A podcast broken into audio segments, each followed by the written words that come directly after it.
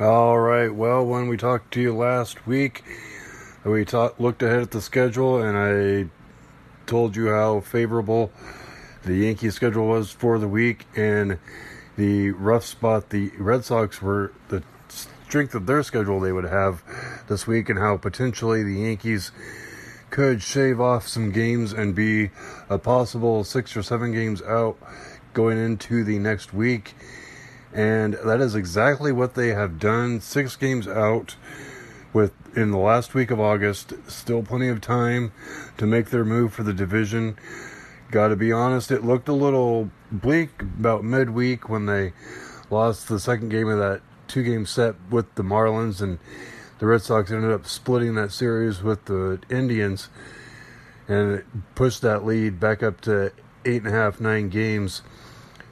Even with a sweep, I thought the Red Sox would stay hot and keep going, but I think the Tampa Bay Rays, they came down, went down to Tampa, and the Rays swept them. The first series sweep for the Red Sox this season. They have been that hot. First time a team has swept them in a series. So now with the Yankees sweep of that four game set between the Orioles, they are six games out in the loss in the standings and five games out in the loss column. Plenty of baseball left to be played. Reinforcements coming back with Didi and Gary next week as they head out to California for the series with the A's and then head up to Seattle for the Mariners. So reinforcements are coming in. They're, everybody is doing their part right now to help this team win. Andujar continues to be the heartbeat of the team. Just red hot baseball, batting over 300, 72 RBIs, a rookie season. Now we know Aaron Judge had a monster rookie season for the ages last year, but what Andujar is doing is just unbelievable. Not a whole lot of fanfare for him coming into the season. All the talk was about Gleyber Torres potentially being rookie of the year and how good he was going to be on this team. But Andujar has just steadily gotten better and better and better as the season has gone. And he is red hot 37 doubles, 21 home runs, like I said, 72 RBIs. Seems to get on base every time he is up to bat clutch hitting after clutch hitting after clutch hitting just continues to carry this team with his bat. Luke Voit, we remember the Yankees acquiring from the Cardinals in a minor transaction at the deadline, had three home runs against the Orioles in that series. Monster bat for him.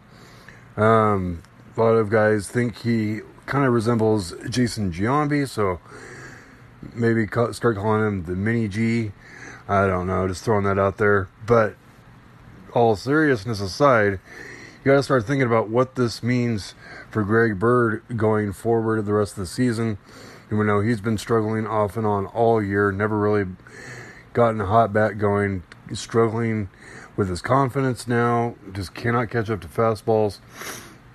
Looks completely lost at the plate in in his own words, he says it sucks to suck, which I can imagine it does. I have sucked a few times myself, so I kind of know how that feels.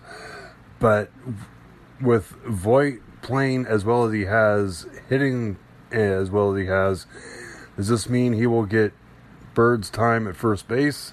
Or is this Boone riding a hot bat and hoping that Bird using the time off to kind of get himself squared away mentally and working some things out with his swing. So we'll see how that plays out in the future. That could be interesting.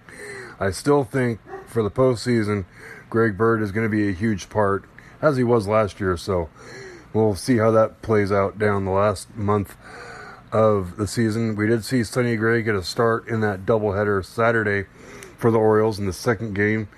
Boone had said he would ideally was only going to throw 75 pitches, but he was pitching so well. He left him in for six innings, pitched a shutout. Was extremely disappointed he didn't get the shutout, but only, they did win that game handily. So nice things to see from Sonny Gray. We know that he won't be getting his starting rotation spot back, but nice to see him step up when needed and get a quality start out of him. Also, Zach Britton has been slowly getting better and better as he keeps getting more outings and seems to have found his groove on the mound. That sinker just working wonders against opponents and getting all kinds of ground outs like he, we know Zach Britton does. So that's another quality arm in the bullpen. And the Yankees had said when they acquired him that it was going to probably be another month before he was ready to be out there looking effective. And it just was a matter of time before he was a Zach Britton of old, and that turns out to be the case as he has been pitching very, very well. The bullpen as a whole has been pretty solid. Uh, Chad Green has hit a couple rough spots. Robertson, you know, he continues to give up a home run every now and then, but they call him Houdini for a reason, I guess, and just kind of live with that if you're Aaron Boone and the Yankees, because Robertson is a solid pitcher in that bullpen. Uh, we haven't seen a whole lot from AJ Cole lately. He has really struggled. Holder been getting some spot outings, not a whole lot. As gets later and later on the season, you're just going to see Boone stick with the guys that have the experience and have shown that they are consistent each time out. Betances, of course, we have talked about him being the most solid arm in that bullpen right now. And Chapman, who is on the DL with that left knee tendonitis, uh, the Yankees have said he'll be out for two weeks after having a PRP treatment. That's the platelet rich uh, treatment. The blood mixing, I guess, is what they do. They mix up the blood and infuse it back in, and so that'll take a couple weeks for him to recover from that. Uh, hopefully, he will come back stronger with that knee. I know tendonitis in your knee is a heck of a problem to have, even in everyday situations, let alone pitching in, at the major league level. So, hopefully, he comes back strong again. Like I said, Didi and Gary Sanchez slated to be back next week. Also, another bright spot. Gleyber looks to be finding his swing again. He did struggle a little bit in the Orioles series, but he did have a home run and a, about three or four hits. So hopefully that is a sign of better things to come for him. They're going to need his bat down the stretch.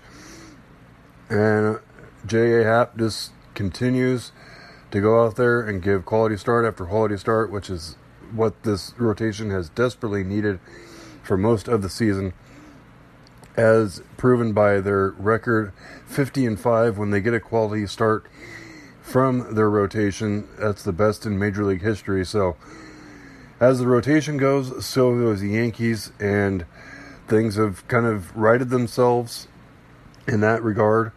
Severino did get a win against the Orioles in the final game of that series. Only pitched about five and a third innings, had seven strikeouts, gave up two runs, a solo home run to Trey Mancini was part of that, but still struggling a little bit. Severino having problems with his pitch count. Had a inning where he had the bases loaded. He worked out of that. So still not everything right with him. He is, although getting deeper into games, so that is a positive. But still trying to figure out the mystery that is Luis Severino. How the wheels just suddenly fell off all of a sudden as he was so dominant early on in the season. But hopefully, they continue to work with him, get all those things figured out. Lance Lynn continues to be solid. Did give up four runs his last outing, but quality start from him as well as he went six innings. There's good things for the Yankees right now. Again, got a soft stretch of the schedule coming up, continuing with the White Sox and Tigers coming into town.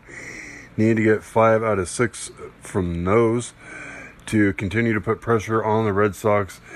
It's got to be frustrating for if you're Boston to know how well you've played all season and you look at the standings and you're only six games up. Uh, the Yankees just keep winning, keep putting pressure on the Red Sox. Maybe they'll start to tighten up and fold the last month of the season. It helps that Chris Sale is back on the DL with his shoulder inflammation uh, just keep, like I said, keep winning games, piling up wins. You're putting some distance between you and the A's in case you do get that wild card spot so you can get home field advantage. Division is definitely not out of reach, so keep winning winning games. You got two more series with the Red Sox. Hopefully, you win two of three in both of those, or sweep, which is ideal, obviously. And you can win that division maybe the last week of the season. Stranger things have definitely happened. We all remember the uh, Memorial Day massacre and Bucky Dent. So I would love for a replay of that again. Have some more history in that Red Sox Yankees rivalry. I am excited for what's coming up with the Yankees continuing this hot stretch.